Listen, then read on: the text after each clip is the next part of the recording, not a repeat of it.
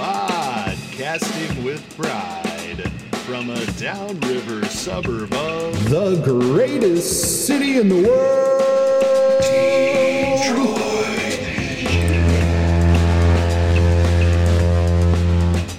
It's Wednesday night. Welcome back to Bright Side of the Hump. We are on that glide of the weekend, folks. It's March 29th, and tonight's guest is going to motivate us with her story of perseverance. The incomparably multi talented Genesis Amaris Kemp will join us in a moment. First, though, Crisis Text Line provides mental health support via text. Simply typing HOME, H O M E, to 741 741 connects you to a counselor who can share mental health resources. It's a wonderful, practical, life saving service that needs three things from us they need volunteers, money, and help getting the word out on social media. Go to the webpage for this podcast and click on the donate link for all the details on how you can help. Brightside patrons, tonight we have a visionary life coach, motivational speaker, author, and the founder and host of the Gems podcast. She is on a mission to empower others to speak up for themselves. In her book, Chocolate Drop in Corporate America, she describes how to get from the pit to the palace despite mistreatment in the workplace. She's a multifaceted, multidimensional, firecracker and mindset hacker who wants to help others live out their dreams. Without further ado, her voice is like ambrosia for your auditory canals. Please welcome Genesis Amaris Kemp to Bright Side of the Hump. Welcome, Genesis. Thank you so much for having me, Mets. And hey, audience, I hope you're ready to get some firecracker popping in your life. I love that. I love Firecracker and Mindset Hacker. That is elite level marketing there. Can you tell some details about your life's journey and how it led you to what you're doing now, Genesis? So, to be completely honest, here, audience and Mets, I tell people that, you know, life has been a hell of a ride. It has definitely been that roller coaster ride. And with the hills and valley moments. So, how I got to where I am now, an author, a podcaster, and etc., is by life's mishaps and circumstances, which made me do a 360 and really turn around and evaluate certain things about myself, my career, and etc.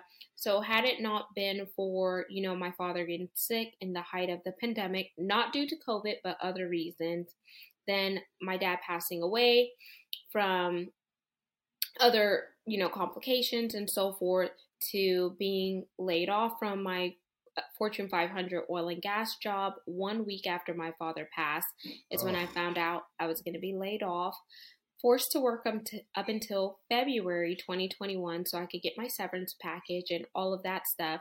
It really had me evaluate who I was, like really take time to go through the grief journey. I got tired of, you know, what so called people thought were comforting words during the time of loss for me to just talking into the mic because, you know, people say, oh, I'm sorry for your loss or we live to die or I know how you feel when in actuality both of their parents are still living so I don't understand how they know how I felt from losing a parent dot dot dot to just being you know fully transparent opening a mic, talking into the mic.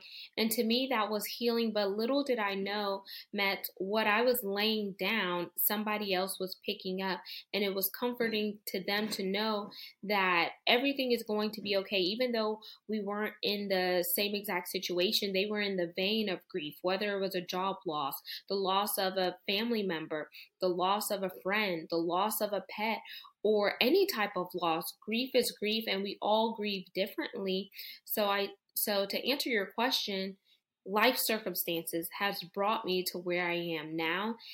And during the time of going through the trials and the tribulations, it wasn't fun, it wasn't pretty, it wasn't conducive, but there's always purpose to the pain that you endure. I that obviously catches me just a little bit. Uh, and I appreciate you sharing. I'm very sorry for the loss of your father, and I find it so admirable that you can make these strides in the face of that and uh, very quickly afterwards losing your job. It's courageous what you're able to do in the face of that. And I know my words are small condolence. So, was there a particular experience that was a spark that led you to write Chocolate Drop in Corporate America? Oh, yes. a day in corporate America around performance evaluation review oh. time, where I got the review back that I was being ranked as a B in a company that did forced ranking, and all of my internal as well as external feedback was deemed A ranking. So, of course, there's always going to be politics no matter what industry you work in, no matter what your socioeconomic status is, no matter what your race, your religion, or whatever the case may be. Especially if you're working for a company where it is force ranking. Not everyone's going to be an A, not everyone's going to be in the top thirds or etc. But the fact that I knew what the external feedback was based on the clients that I was working with externally, as well as my internal feedback, it did not correlate or measure up to what my ranking came back as. And whenever I disagreed with it, the ranking books had already closed. So, in order to get it reversed, you would have to go up to the VP level. And at the time, my manager was not willing to do that which resulted in me pulling out my phone and just writing down the words chocolate drop in corporate America. Little did I know, Mets, that it was going to turn into a full blown book. Wow. Once again, you're taking uh, the negatives and turning it into something cathartic, I'm sure, but positive also. Did you find that there were a lot of people that had a similar story to you as you got feedback from from having your book out there and having people read it? Yeah, so I've met some great connections. So, one guy in particular, his name is Diedrich Moon. He actually wrote a book talking about his experience working for the US government and how he had to, you know, open you know, some cases and etc. based on the treatment that he received. And at the time, he was a single father, and there was a lot of complexities going on. So he said, if I would have never read your book, it would have never given me the courage and urge to share my story of what I went through working for the US government. And then some other women, as well as um, some other people and people in general, I'm just going to say people as a big group, no matter if they were African American or not, resonated with the book based on, you know, some of the things that they have gone through in their respective industries. And I tell people, even though the the title Met says chocolate drop in corporate America, it's not necessarily for African Americans. So don't be swayed by the title. But if you really are intentional and look at the cover of the book and you read the back cover, you will see that it applies to anyone in any industry based on what is going on. And I was very intentional on how the book design looked, the cover of the book, because I wanted it to speak volumes. And if you really take time to pay attention to the details, you'll see that it's kind of like a sense of humor because I'm that chocolate drop and I just happen to work in corporate America. And I didn't want to say Hershey Kisses because I didn't want to be sued by the Hershey company. that is wise. Uh, what are some behaviors or attitudes that might seem benign to one group in a corporate culture, but they're detrimental to other people? Oh, so I would say um, code switching to some could be benign. I would also say, you know, pay disparity, especially if you're doing the same exact workload work and you have the same workload sure. as somebody else and you find out via a you know public forum that the company had that your pay range or scale is nowhere near your peers and it's clearly evident because something accidentally got shown on a screen in this forum. I would I would definitely say diversity, equity, inclusion, and belonging, and not just from you know the standpoint of race, but also if anyone has any physical disabilities as well as invisible disabilities, if that individual doesn't feel like they have a place in the corporation or certain accommodations, that could be detrimental to their career because they're not necessarily being seen or heard. So it's multifaceted whenever you think about DEI, and let's just add the B in there, which is belonging. It it pertains to everyone, in my opinion. If you were the decision maker in a corporation. If when I'll say when Genesis Amaris Kemp Industries has blown up and you are now in charge of a, a large organization, what are some of the ways that you might avoid those exact things in your organization?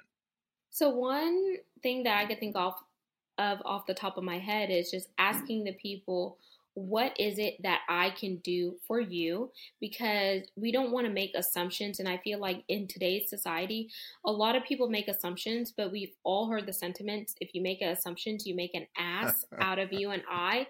So just ask people, what is it that you need so you can understand where they're coming from? Not saying that all their needs are going to be met, but if you have, you know, transparency and open communication and dialogue, then you could work together to find that middle ground. Then, when it comes to diversity, equity, inclusion, and belonging, don't just see it as a you know mere mere metric to check the box. Like, make it evident: is it the best person for the for the role that you're trying to staff for? Take away race, like, and look at their skills. Look at is it something that they're interested in doing? Because if they're interested in doing it, they're going to work hard at it. They're going to want to be there to thrive, not just survive for a paycheck. And also see is there career growth there for that individual? Are they going to want to be there for the long haul or are they just there to get their dollars and coins and check out because they're worried about building something else on the side? So that's a part of you know really being diverse equitable inclusive and belonging another thing that I would consider too, whenever I do get to that le- um, to that leadership role, whether it's you know running my own corporation or you know working for someone and doing my stuff on the side too, is ask yourself where where is it that I want this company to go and am I walking it like I'm talking it because you have sure. to lead by example because if you're putting rhetoric out there and you're not following your own rules your processes and guidelines it's kind of a bit of hypocrisy and they're going to like well she's not even following it. What makes you think that I want to get in line and follow suit and stand in solidarity? So we have to really lead by example and show them what it is that we want to see and how do we plan on making it an environment where you could condone that information and have a 360 um, policy meaning just like you're giving feedback, be able to take feedback. And the feedback is not always going to be conducive. It may hurt your feelings, it may step on your toes, but you know, real truth hurts, but it's also going to help you personally and professionally. Once you actually take that feedback, let it marinate, soak in, and then you say, oh man, okay, you know, this person said this. It was really messed up at the time. I wasn't hearing it, but I needed to hear that in order to make the next move per- personally as well as professionally. And don't always think about profit over people. There needs to be a balance. Isn't that the truth? Anyone who's worked in corporate America has felt that. There's no doubt about it. And you see corporations shift over time. And the general shift in corporate America, I'm an old man, Genesis. The general shift has been a downward trend towards people and an upward trend towards metrics and things that aren't necessarily worker forward. What's something we've talked on the macro level about the corporation?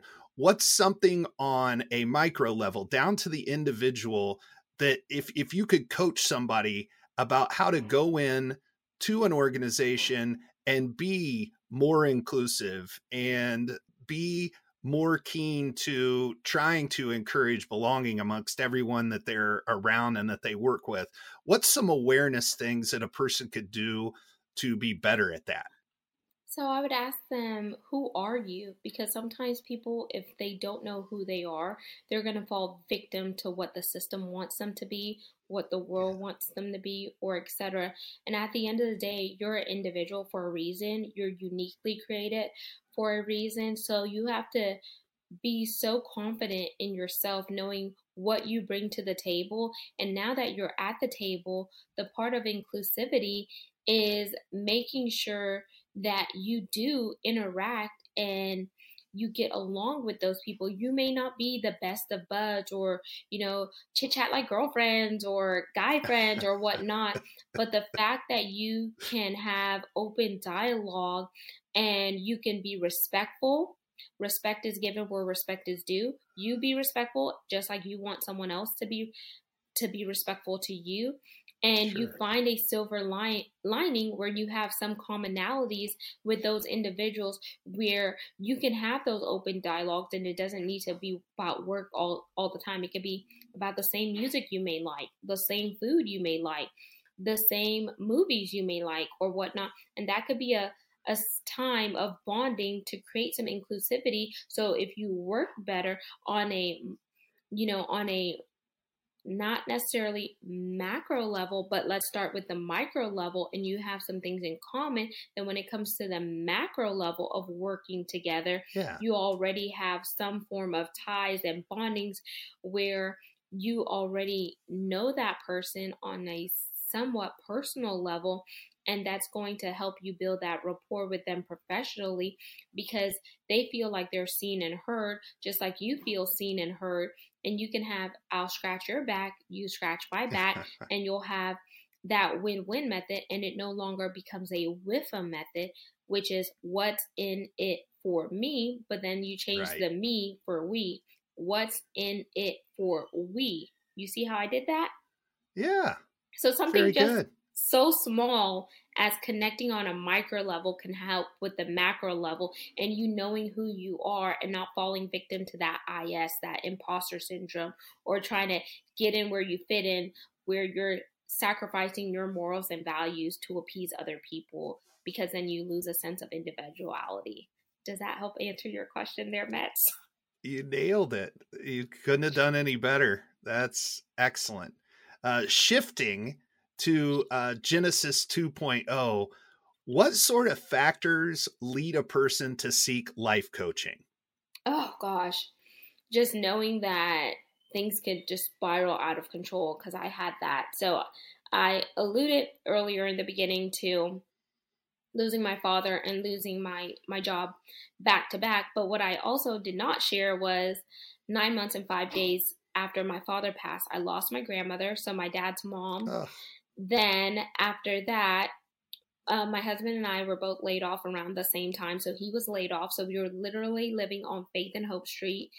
T- took a leap of faith, went down to the Caribbean to visit my family. And when we got back to the States, my other grandmother passed. So it's father loss, job loss, grandma loss, grandma loss, um, other employment loss. So two sources of income loss.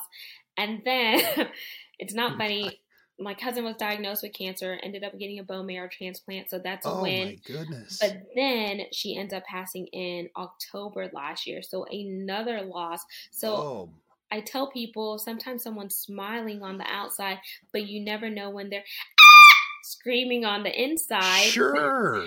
And they may think they may think they have it all together, but then there's a spiral and that tornado effect going on inside of them where sometimes those circumstances will bring you to your knees.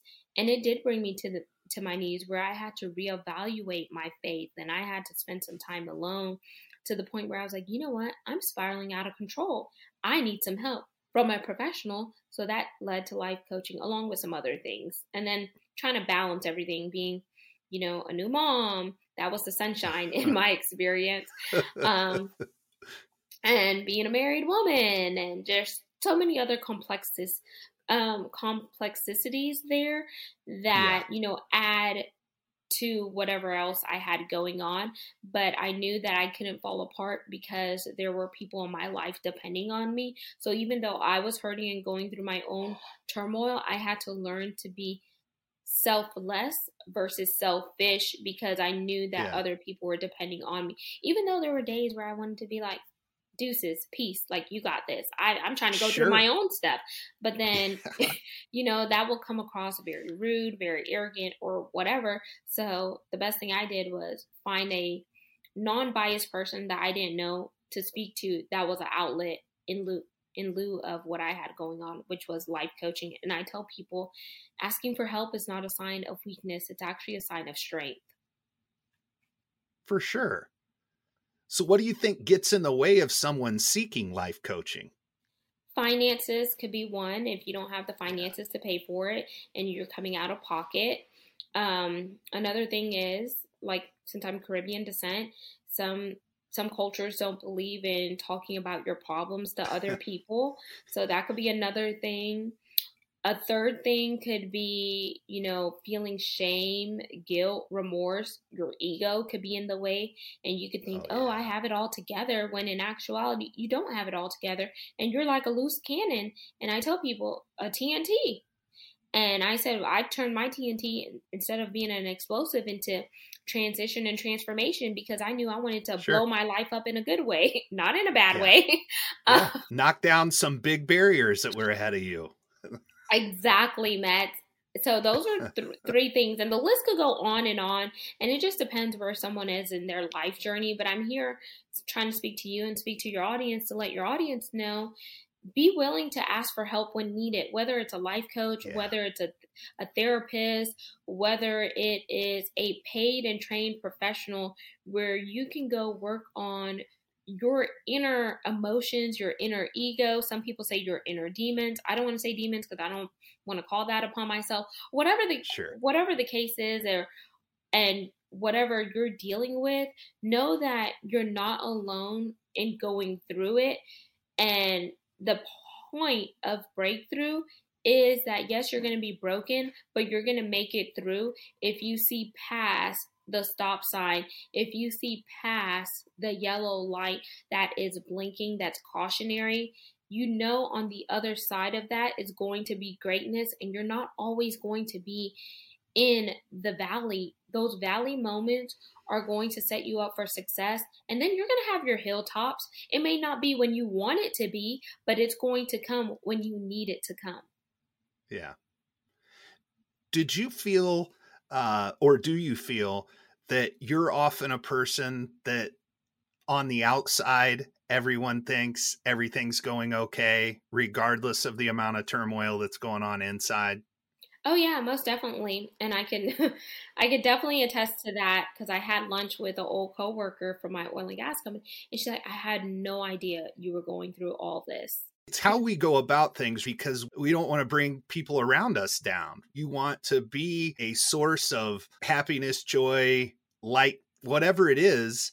But the danger to that is you seldom have people asking you, Are you okay? I think that's the downside to it. I'm very similar in that way people will say, I can't believe that you were struggling with this or struggling with that. Then it's on you to try to figure it out and go, like you said, get therapy, get a life coach because you don't have people constantly telling you, you know, oh, Genesis, it seems like you've been down a little bit lately. Have you thought about talking to someone?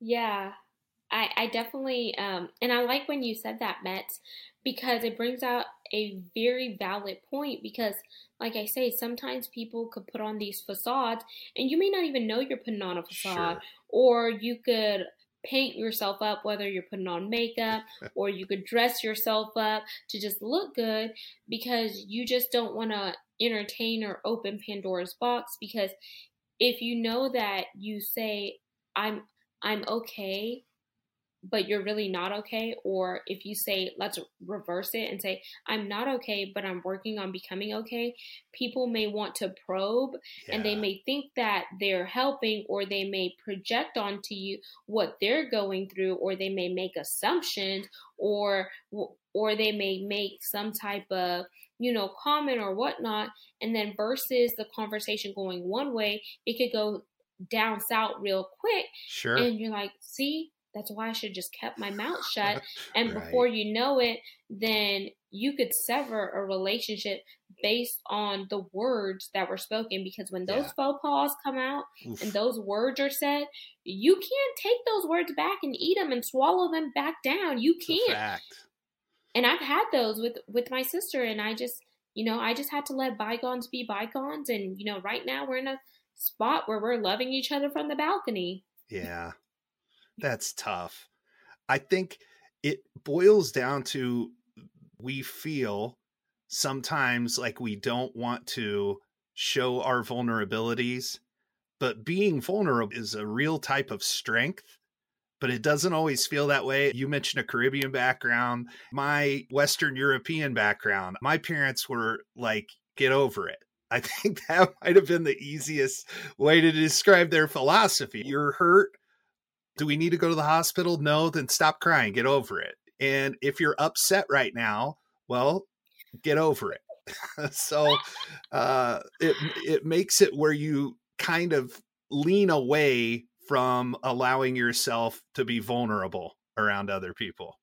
Yeah, and I could see where where you're coming from because I think my husband was raised raised that way, and he's not Western European or Caribbean descent. He's truly American, and um, sometimes they don't play into wanting to talk about emotions because when you talk about that, it could be a sense of weakness, or they're like, boys don't cry, boys should be tough, or whatever the case may be. Yeah. And you know, that's taking away some emotional connections and it's having you closed off, or whatever the case may be.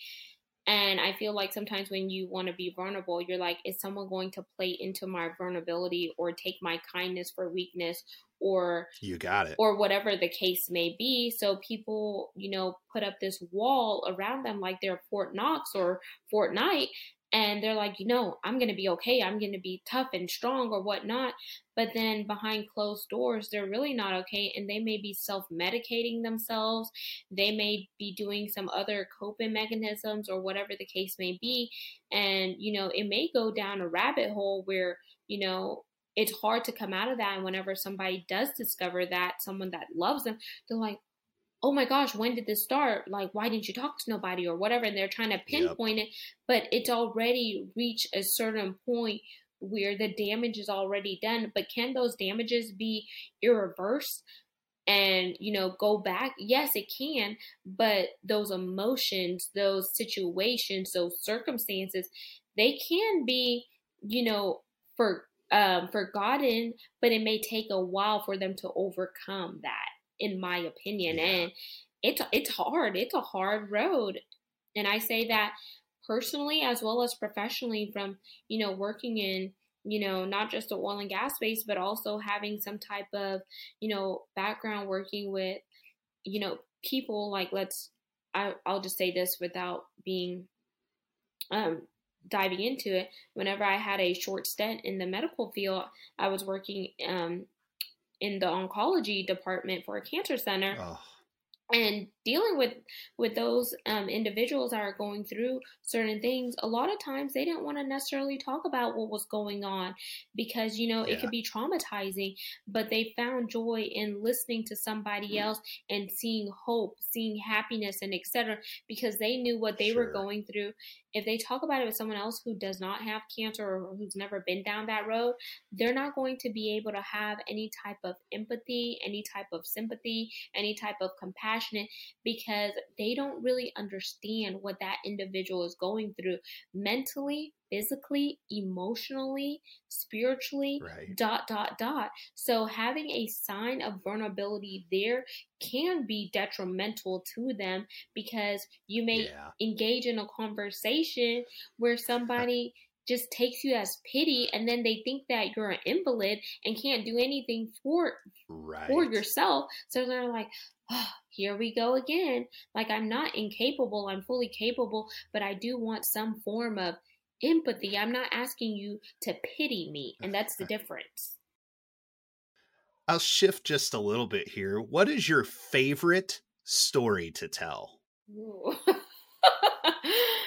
Oh gosh favorite story to tell. You know, I'm going to dig deep here. I would say when I first went to the Caribbean, like when my mom and dad took me there, and we were going through the airport because we didn't have a direct flight to St. Vincent and the Grenadines. So we were traveling on Air Jamaica. This airline is no longer in business. And we stopped in Jamaica. And I remember telling my mom, Mom, that's my friend Colin. And my mom's like, No, it's not. Come on, let's go. We need to get our. And I said, No, it really is. And then so I told my dad, and my dad was like, Oh, yeah that that does look like Colin. And so I was like, well, Dad, let's go. And I walked up and I was like, Colin. And it sure enough, it was Colin. She's like, what are you doing in Jamaica? I was like, well, we're actually, you know, here for a layover, a short layover, and we're getting ready to head back. And so heading back, we were actually both leaving Jamaica on the same time to come back to the States. So we found out we were on the same flight. We had all these little things to talk about. And then I just remember telling my mom, see, I told you. That's awesome. What and a coincidence. It was just a weird coincidence, but I was like, you know what? Sometimes life isn't coincidence. Sometimes things just do happen for a particular reason during the season. Sure, absolutely. On the flip side, what's a regret that has informed you to be a better person? Oh, definitely COVID 19 and not asking more questions whenever someone goes into the hospital setting. Because, yeah. hindsight 2020, if I knew that taking my dad to the hospital for his blood sugar being elevated and uh-huh. dehydration would have resulted in my dad being paralyzed. Three days later i would have never taken him there. I would have just you know did telemedicine or whatever i could have done because i sure. do believe in my hearts of hearts my dad would still be alive because that was a hard time for everyone you know whether you were in the medical field or not because the hospitals were overpopulated and understaffed yeah. and no one knew we were going to be in a pandemic. No one knew so it was definitely a whirlwind Right. And it informs you to be a better person. How? Oh, it informs me to be a better person because sometimes you need to give other people grace. Just like you want grace, you have to be willing to ask hard questions, even though it may not be conducive for the environment or the time yeah. that you're in. Mm. Questions are made to ask, and there's a reason why certain things need to be asked. Whether you get the answer you want to hear or not, it's still valid in my opinion, for you to ask that questions because if not, you'll always have those what ifs and you can't go back and change, you know, history no matter how hard or how bad you want to. Um, it made me be a better person because now whenever life is taken, you don't take life for granted because someone yeah. somewhere else is wishing that they had what you had or had some of the abilities you had, but you're fully capable, you're able to walk, you're able to see or whatnot, and you take them the minor things for granted, like, oh, I don't feel like working out. But what about that person who has a disability and they're wishing they sure. had legs to work out or walk, you know? Um, sure. Just very various things, and you you learn to become more grateful and just appreciate what you have and you know, like the song says, live like you were dying. That country yeah. western song. what other projects do you have in the works, Genesis? Um, hmm, quite a bit. so, I'm definitely working on getting my podcast up to 800 episodes. I want to do that before the year ends. I'm at 744 wow. right now. Um, wow and I started November 25th, 2020. So definitely incredible. incredible. Thank you. I definitely want to boost my podcast metrics right now. I'm in the top one and a half percent globally. So I just moved up ranking there. So I'm super excited about that. Congratulations. That's outstanding. Thank you so much, Matt. And just being a great mommy to my beautiful bundle and there's some others out there, but I'll leave those three for now. well, you're extraordinarily busy. That that I know. So I, Genesis, really enjoyed our time. Uh, thank you for dazzling us with a little bit of the light you put into the world Brightsiders, go to Genesis' website and find all the great things she's doing. The links posted in the description of this podcast episode. Thanks very much again, Genesis, for being here. My pleasure, Matt, and thank you for having me, and thank you, audience, for checking me out. Let's do life together. Let's pop it up. Everybody loves a compliment, so if you'd be so kind, give the podcast a five star rating and write a brief review. After this inspiration music, hit pause and plunk those characters with a few kind words.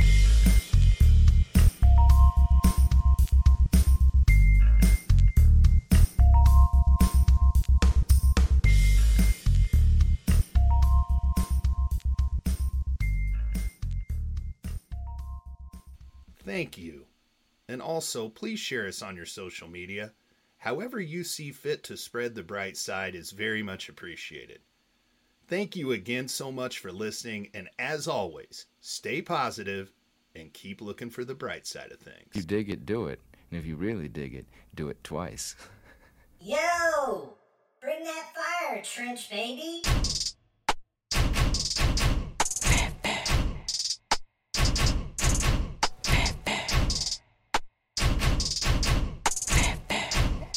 One, one. Hey, fuck all the talking. You want me? Come get me. My niggas don't care if y'all little niggas toting. He wanna argue and text when I catch on my side, man. I swear he be different in person. I'm trying to stay out that way with just me and the gang. I be busy, I'm running up tokens. Fuck all the distance, just send me the Addy and my niggas slide to something like lotion. Fat, fat, fat. Five, five, sixes. He got the leaning like he off the potion. He on the floor steady begging for life. He was coughing up blue while we laughing and joking. I'm really sliding in something that's stolen. I had a talk with my brody, I'm chosen. I'ma get rich and I swear I'ma show him. He said keep rapping, so I'ma keep going. Exploring the city and getting it popping. We scattering out like a human of roaches. Fuck all the hoes, bro. I'm trying to stay focused. It ain't no love, I ain't showing emotion. Broke all the body and he just been itching. When we in the street, we just caught in a rolling. Something like windows, we sliding, they open. Janitor boys do the wet and soaked them. Fucking with hoes and me thinking with dicks, bro. I guess you ain't heard about murder, she wrote it. Chilling with demons, that's killing for free. If a bag in the air, do you know they get on it? Never stay liking, forever stay posted. And I remember them nights to know who there no lights, but I swear we ain't never had motion. Caught him at night, he was at a green light, boy, he knew it. He grabbed me the doctor, I saw him. Get in that room and start talking and folding. I was a young and a thug in love with that money, my paper was thicker the folders. I'm on my way to the top, but I keep getting stopped cause the devil keep grabbing my shoulder. I be up thinking that night, so confused about life, it had changed ever since I got older. Fuck that, you got your pipe, hop out that hoop and start upping and blowing it. He got the running from losing his life. 30s and 40s, I'm tired of the talking, said over and bodies is something I like. Coming to shoot, I ain't coming to fight. You just be talking and you never it. If you really it, I'm coming at night. Shout out your brody, he next to the angels and he really bigger than all of the flights. I gotta switch, yeah, I'm towing the dike. Riding the strikers and getting some money. I come from a struggle and riding bikes. Me and my brother, we forever thugging. You know we the toughest, you rolling the dice.